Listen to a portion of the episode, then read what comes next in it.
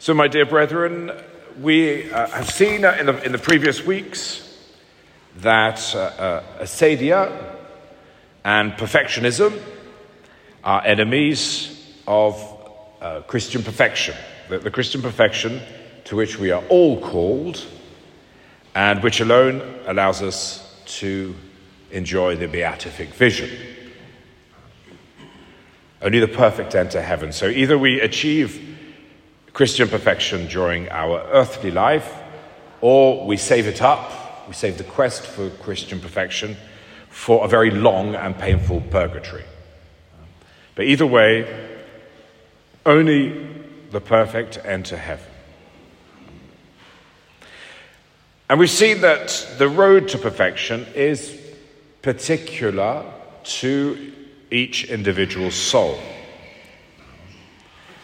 The God's providence organizes our lives so that we have the best chance of growing in grace and virtue. And that's why we all have different crosses. Different crosses that are tailored to our specific needs. So, God's providence allows us, tailors for us, gives to us our own personal crosses to push us on and upwards, lest we stagnate and slide downward. And the great challenge that we have to overcome in the spiritual life is the challenge of faith. Not simply faith that empowers our intelligence to assent to the truths of revelation. Uh, I'm talking about faith in God's providence. It's faith of a deeper kind. Faith in God's providence, so we have to truly believe that He does wish to give himself to us, to me. But in order to do so, I must first be cleansed and prepared for union with him. It takes a very deep faith to accept that because then you accept what God's going to do to you in order to prepare you for union with him. Now, we don't doubt our need for God's action in our lives, but we do doubt, we do lack faith when it comes to understanding the degree and depth to which God must go in order to subdue our tendency to self seeking and self satisfaction.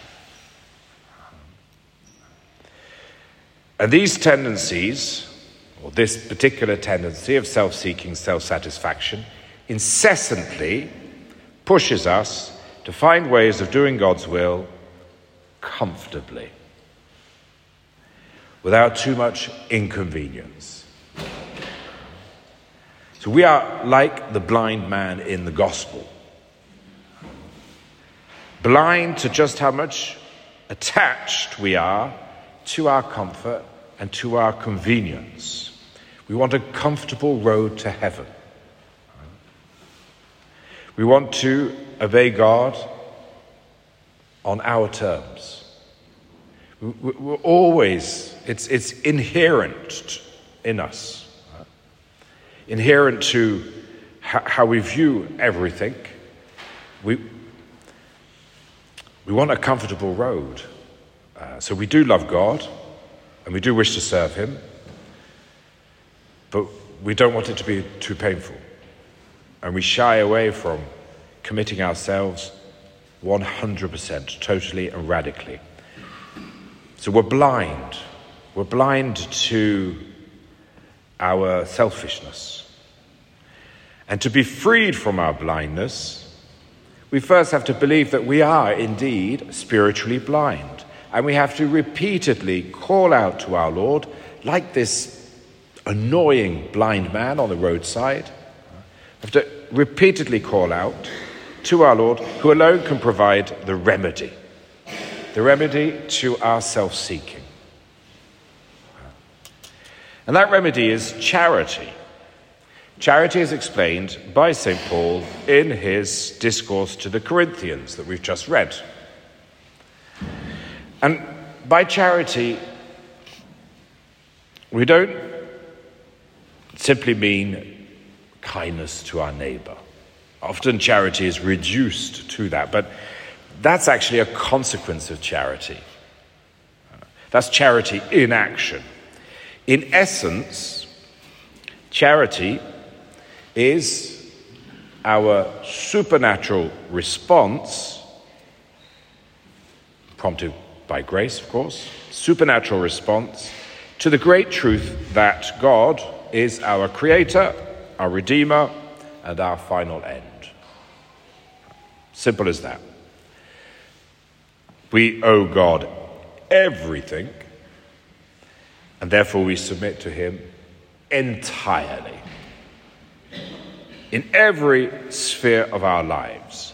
And we do this knowingly and lovingly. That's the charity St. Paul is talking about. The whole of Christian perfection resides in the simple truth God is my all, I am nothing, I must commit myself to God who is my all. It's so important, it's so important to understand the simple truth of God's infinite glory, power, majesty, and our nothingness. That God Himself provides us with the resources to adequately respond to this truth. And that's where the theological virtue of charity comes in. So, charity is an empowerment, that's what a virtue is an empowerment of the soul. Charity is, is, is not an acquired virtue, acquired through personal effort. Charity is an empowerment, a virtue that is freely given by God and sustained increased by God Himself. We grow in charity, in the theological virtues, so faith and hope as well, through prayer, through reception of the sacraments, not through personal effort. They are theological, they come from God um, and they're sustained by God. And charity, St. Paul tells us, is the only theological virtue that we will retain in heaven. Faith will give way to vision, hope to possession, the possession of God. But charity will simply grow and grow and dilate our souls with inebriating love. That's the ecstasy of heaven. So, the value of our lives, the direction of our lives, is measured by charity, by our love for God and our response to his sovereign majesty and our nothingness. And St. Paul is telling us we may think that we're doing all the right things, but if charity is lacking, or if it's merely imperfect, if, our, if, if, if there is a lack of purity of intention, we love our neighbor for God's sake, but also for the advantages it brings us. So if, if, if, our, if our charity is imperfect, then our efforts are, are, are somewhat wasted, either completely wasted. If we are not in the state of grace, if there's no charity behind anything, then, then all our efforts of perfection, of course, wasted. They're, they're incapable because we're spiritually dead. But if we're spiritually sick, tepid, then, then, then, then, then much of the good that we do on a natural level has, has a, a very limited resonance on a supernatural level. St. Paul he says that we were once children, and as such we spoke as children, and understood as children and thought as children, but now, through baptism, we've reached adulthood. And we have to put away the things of children. We have to grow up spiritually. And spiritual maturity requires that we assess our lives according to the principles of the Gospels and the epistles. That we frequently assess our lives. You do that when you go on retreat, you do that when you enter a time of prayer and penance, such as Lent. It means that spiritual maturity means that we place God's will above all else. We accept it. It means that spiritual maturity means that we don't simply keep the commandments, but we actually embrace the Beatitudes. That's a far greater challenge. Spiritual maturity doesn't simply mean taking up our cross and following our Lord. It means being ready to be crucified to that cross to die on it. Spiritual maturity means assessing all things according to our relationship with God. And, and St. Paul is quite clear in his epistle, not today, but elsewhere. All things cooperate for the good of those who love God. That's a declaration of utter faith in God's providence. Remember, God doesn't want us to be good people, He wants us to be perfect, as His Heavenly Father is perfect. So, my dear brethren, let's take our spiritual lives seriously. Lent needs to make a difference to our daily routine.